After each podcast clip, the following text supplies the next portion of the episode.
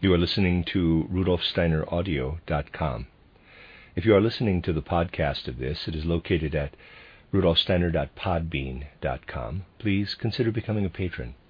As well, there are two publishing houses, steinerbooks.org in America and rudolfsteinerpress.com in England, who are the sole publishers of Steiner into English and have given me permission to do these recordings. Please consider patronizing them as well. This is a reading of a collection of lectures by Rudolf Steiner entitled The Sun Mystery and the Mystery of Death and Resurrection, Volume 211 in the Collected Works. Lecture 11 The Threefold Sun and the Risen Christ. Given in London, April 24th, 1922. In modern times, it is absolutely necessary for a number of people to know where we stand now in humankind's spiritual evolution, and what path we must take to ensure the survival of our civilization. In purely anthroposophical terms, the spiritual powers we call the Ahrimanic forces, which embrace all of our materialistic thinking and actions, are attempting to bind us to the earth through sheer intellectualism in our times, these Ahrimanic forces are very strong. They are trying to gain access to human souls in any way possible and to entrap them in a materialistic, purely intellectual understanding of the world. For this reason, it is essential for many people to understand how our evolution on earth must continue if humankind is to achieve its earthly goal. To understand this, we must look back in time over a segment of humankind's spiritual evolution. For our purposes today, we will not need to look back any further than three or four thousand years before the mystery of Golgotha. we will then trace humankind's development into modern times. Let me begin with the development of the Asian civilization I called ancient Persian culture in title Esoteric Science. During this cultural epoch, humanity's foremost teacher was Zarathustra, or Zoroaster. This is not the historical Zarathustra who lived at a later time, but a much earlier teacher of humanity. In those ancient times, it was common for the disciples of a great teacher to retain his name for a long period of time. Thus, the historical Zarathustra was the last in the generations of disciples of the great Zarathustra. The original Zarathustra was a great outstanding initiate. As a result of his particular initiation into the mysteries of existence, Zarathustra knew that an all embracing cosmic spirit inhabited the space where the sun appears to our ordinary consciousness. What Zarathustra saw first when he looked in that direction was not the physical sun, but a great cosmic spirit who influenced him on a spiritual level. As a result, Zarathustra knew that the sun's physical rays are accompanied by rays of divine spiritual grace. In the human soul and spirit, this divine grace rouses to life the higher being to which ordinary humans aspire. In those days, initiates were known not by their exoteric names, but by names indicating what they knew, so this great initiate was known as Zarathustra or Zoroaster, the shining star, meaning the radiant divinity that sends rays of wisdom to earth. Zarathustra's level of initiation was higher than all subsequent initiations. What he saw in the cosmic spiritual sun encompassed all the forces that allow stones to harden, plants to sprout, animal species to multiply, and human gre- beings to grow and thrive. Through the spiritual being he experienced in the sun, the original Zarathustra, the shining star, knew everything that happened on earth. During the next cultural epoch, which I called Egypto Chaldean culture in title Esoteric Science, it was no longer possible for human beings to delve so deeply into the mysteries of the cosmos. The initiates of that time no longer perceived the sun's spiritual rays. For them, Ra was the shining sun that moved around the earth, and Osiris his earthly representative. Certain mysteries were lost because initiates could no longer see the radiant cosmic God in full inner clarity, but only primal astral forces coming from the sun. Where Zarathustra had been able to see an actual being, the Egyptian and Chaldean initiates saw only forces of light and movement streaming down to the earth from the sun. They saw something less than a spiritual being, spiritual actions, but not an actual spiritual being, and Osiris was the name the initiates of ancient Egypt gave to the manifestations of the sun's forces within the human being.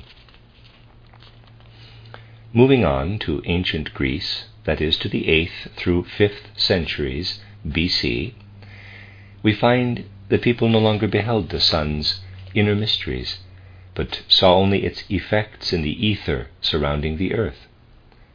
Greek initiates, not ordinary people, but initiates, gave the name Zeus to the sun's effects in the ether that surrounds the earth and pervades human beings. We have now considered three stages of human cultural development. During the first stage, initiates held a divine spiritual being in the sun, excuse me, beheld a divine spiritual being in the sun. During the second, they saw the sun's forces in action. During the third, they perceived only the etheric effects of the sun being. At a later date in history, these three aspects of the sun, the aspects known as Zarathustra, Osiris, and Pythagoras and Anaxagoras, respectively, were also known to Julian the Apostate, who was as familiar with the teachings of initiation as anyone in his time. Through doctrines or traditions passed down in the mystery schools, rather than through direct perception, Julian learned about these aspects. He came to know something of the unutterable glory that Zarathustra had seen, and he also grasped something of the activity of fire, light, and the cosmic forces of chemistry and life that initiates had perceived in the ancient mysteries. He was so overwhelmed by this knowledge that Christianity seemed trivial in comparison, and he was unable to become a convert having experienced a certain degree of initiation into ancient mysteries, Julian attempted to disseminate their wisdom to the general public. He then met a violent death at the hands of someone who believed that exalted initiation teachings should not be communicated to humanity at large. The intent of Julian's murderer was to restrict ordinary people's knowledge of the sun to the exoteric statements of the day. Julian the Apostate said that the sun had three aspects one belonging to the earthly ether, one belonging to heavenly light, and to the forces of chemistry, heat, and light that stood behind the earthly ether, and a third, purely spiritual aspect that was a divine being. For making such statements, Julian was stabbed to death. In all fairness, it must be said that Julian lived at a moment in humankind's evolution when humanity at large really was not yet mature enough to receive such significant truths. It is also extremely important to note that exoteric Greek culture absorbed much of what was contained in the threefold teachings of Zarathustra, Osiris, and Pythagoras and Anaxagoras about the spiritual sun, the elemental sun, and the sun in the earth's ether. Greek art and philosophy were able to achieve such great heights only because much of this ancient wisdom flowed into the likes of Plato and Aristotle. By the time of Julian the Apostate, the ancient truths of initiation were no longer adequately protected against profanation. A great deal of initiation wisdom was conveyed to prominent Romans, specifically to the Roman emperors, but after the time of Augustus, if not earlier, they ceased to recognize its value. That is why we find reflections of ancient esoteric wisdom in Greek art, but not in Roman culture. Although it took on the outer brilliance of Greek culture, Roman civilization was completely prosaic and semi barbarian. As a result, the spirituality that still lived in Greek civilization could not be passed on in its true form, and ancient mystery culture was not available to Christianity, which emerged in the context of Roman civilization. This statement must not be taken as a reproach or criticism, because this stage was necessary in the evolution of humankind. We must realize, however, that because Roman civilization did not value initiation, its ancient truths could not be passed on to the West and have not entered our ordinary modern consciousness. Roman culture separates us from the holy truths of antiquity, which the Romans did not understand. As a result, the Emperor Justinian closed the philosophers' schools in Athens, and the last seven Athenian philosophers fled the Roman Empire and settled in Persia. I am telling you all this as necessary background to the actual subject of today's lecture. Before I can continue, we must briefly consider those ancient times when spiritual teachers looked up at the starry heavens and saw the threefold sun. This knowledge has survived only in symbols, such as the threefold papal mitre. Outer aspects have been preserved, but its content has been lost. Today, a new form of initiation, such as anthroposophy offers, is needed if we are to look back into those ancient times when people on earth learned the mysteries of human spiritual evolution directly from the sun. When disciples of the initiates of old looked beyond the earth and into the cosmos, they perceived the spiritual being of the sun in the physical sun and its effects. In essence, this being was the one who would later be called the Christ. Outside of the earth, in the cosmic sun, these initiates beheld the Christ. Thus, knowledge of the Christ is not the single most important aspect of the mystery of Golgotha, because the initiates of ancient times also knew about the Christ. They simply spoke of him as a being that lived not on earth or in earthly forces, but rather in the forces of the sun. It is totally wrong to believe that the initiates of old were talking about a being other than the Christ.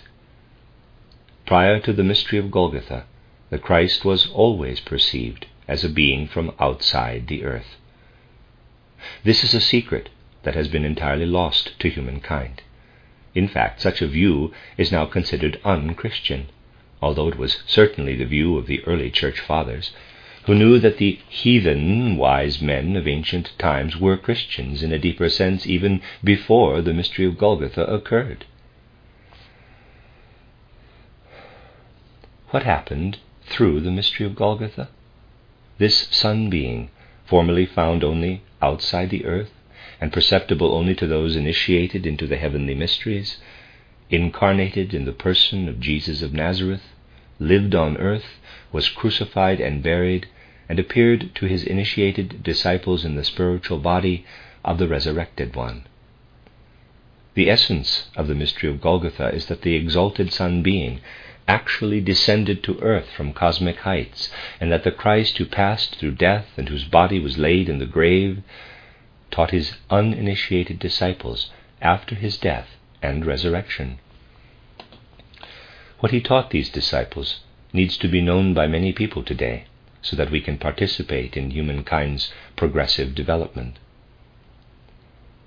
All the initiates of old were literally taught by beings from outside the earth. In the oldest mysteries, candidates for initiation were prepared for out of body perception that allowed them to recognize the super earthly beings of various hierarchies, just as Zarathustra recognized the Christ as the exalted Sun being. In these ancient times, people were taught the spiritual language of the divine teachers who descended from spiritual worlds to instruct initiates. For those he taught after his resurrection, the Christ was one such teacher, but he was able to teach them something that earlier divine teachers could not. Earlier divine teachers told human beings a great deal about the mysteries of birth, but nothing about the mysteries of death, because at that time not a single being in the divine world had experienced death. Death could be experienced only on earth and only by human beings. Although the gods saw human beings die, they themselves had only a superficial knowledge of death. Earlier spiritual teachers incarnated only temporarily to appear to the human beings they taught. But the Christ God learned about earthly death by living like a human soul in a physical earthly human body. He learned about death by experiencing it in a human body. but that was not all he learned. If he had experienced only the events between the baptism in the Jordan and his crucifixion and death on the cross, the Christ would not have been able to tell his dis- initiated disciples what he told them after his resurrection. Both the earlier divine teachers who descended to earth and the initiates of old knew all of the mysteries of the cosmos, with the exception of the mysteries of the earth's interior. They knew that the earth's interior was ruled by spiritual beings of a different type from the gods who descended to earth in the time before the mystery of Golgotha. The Greeks, for example, were aware of these beings known as Titans in Greek mythology. Through his burial, however, the Christ became the first of the upper gods to learn about the earth's interior. It is important to know that the Christ explored this unknown territory on behalf of the upper gods. After his resurrection, he taught his initiated disciples that gods also learn and evolve. This is what Paul learned through his natural initiation outside Damascus. In this earth shattering experience, he understood that a force previously found only in the sun and united with the earth's forces. Why had Paul, in his life as Saul, persecuted the Christ's followers? As Saul, he had learned through ancient Hebrew initiation that the Christ lives out in the cosmos, not on earth. He was convinced that those who insisted that the Christ had lived on earth were wrong. When illumination struck him outside Damascus, he understood for the first time that he was wrong, because his belief was outdated. In reality, the being who once lived only in the sun had descended to earth to inhabit its forces. Thus, to those who first pro- proclaimed it, the mystery of Golgotha was not merely an earthly event. The initiates of the early Christian era taught that it was also a cosmic event. Early Christians who achieved a profound level of initiation knew that the Christ, the being who passed through the mystery of Golgotha, had descended from even more exalted heights to the sun, where he was perceived by Zarathustra. His power was then vested first in the sun's rays, where he was perceived by Egyptian initiates, and then in the earth's surroundings, where he was perceived by Greek initiates. Now, however, we are meant to perceive him as he was when he walked among human beings in an earthly body. We are meant to perceive him in his true form, as the risen one who is in and of the earth. He has perceived the mystery of the earth and is gradually allowing it to flow into humankind's further development. With tremendous warmth and conviction, very isolated schools in the East secretly began to spread this esoteric Christian doctrine during the first few centuries AD. Yes, esoteric Christianity does indeed exist. The early church fathers still knew of it, but they also saw the approaching storm of Roman civilization. History underestimates the monumental clash between early Christian impulses and the anti spiritual culture of Rome, which spread a mantle of superficiality over the deepest mysteries of Christianity. Our ordinary modern consciousness has virtually no inkling of how the people of ancient times related to the forces of the cosmos. Three to five millennia before the Christian era, people knew that when they ate certain substances, the forces of the cosmos worked through these substances into their bodies. For example, when Zarathustra taught his disciples, he said something like this You eat of the fruits of the field, which are shone upon by the sun. The sun, however, is inhabited by an exalted spiritual being. From out in the cosmos, the power of this spiritual being streams into the fruits of the field on the sun's rays. You eat the fruits of the field, and their substance is released in you. May you also be filled with the spiritual forces of the sun, which rises in you whenever you eat of the fruits of the field, especially when you gather in ceremonial moments Take bread made from the fruits of the field and meditate on the sun in it until it becomes radiant. Eat it, knowing that the spirit of the sun has descended from the widths of the cosmos to live in you. The ritual breaking and eating of bread during communion is a mere superficial token of this ancient knowledge. The perpetuators of the superficiality imposed on Christianity by Roman culture are also those who most vigorously contest the idea that cosmic wisdom is required to under, to, in order to understand Christianity. They are also the least able to understand Paul's teachings, because Paul directly perceived the sun's power streaming down from the clouds in the form of a superphysical being. This being is the Christ, who descended to earth through the mystery of Golgotha. He is the cosmic divinity of the sun who has united with the forces of the earth. These mysteries were still known in the first three or four centuries of the Christian era. But then the exoteric world view grew so strong that even traditional accounts no longer reveal the earlier, highly spiritual view of the mystery of Golgotha. Today, however, it is essential for humankind to remember this spiritual understanding of the central event in the development of civilization. Since those early Christian centuries, human beings have taken earthly wisdom to great heights. As a result, we have become free beings. In ancient times, not even initiates were free, because their deepest impulses were guided by the gods. The freedom we experience now is due to the exceptional degree of earthly wisdom that we have achieved. And in the immediate future, this freedom will increasingly allow the anti godly and anti Christian forces that I call Ahrimanic forces to take hold of human souls. For all our talk about nature and the dramatic achievements of our exacting natural sciences, we have not yet seen the need to Christianize science. Nonetheless, it must happen. We must thoroughly Christianize science, or we will lose everything we need to receive from the cosmos. In Zarathustra's time, people were still receptive to cosmic influences and understood them through the very food they consumed. Over time, however, human beings became increasingly estranged from cosmic life. In the Egypto Chaldean culture, initiates were still aware of divine forces flowing into plants and stones, and this awareness led to the emergence of the science of healing. Even today, our most effective medicine dates back to those ancient times, although we no longer know it. In this field, too, it is time to return to the source to develop a medical science that truly explores the more profound forces in natural beings. This is a task for a modern science of initiation, and as such, anthroposophy hopes to provide humankind with all that can be achieved in this regard today.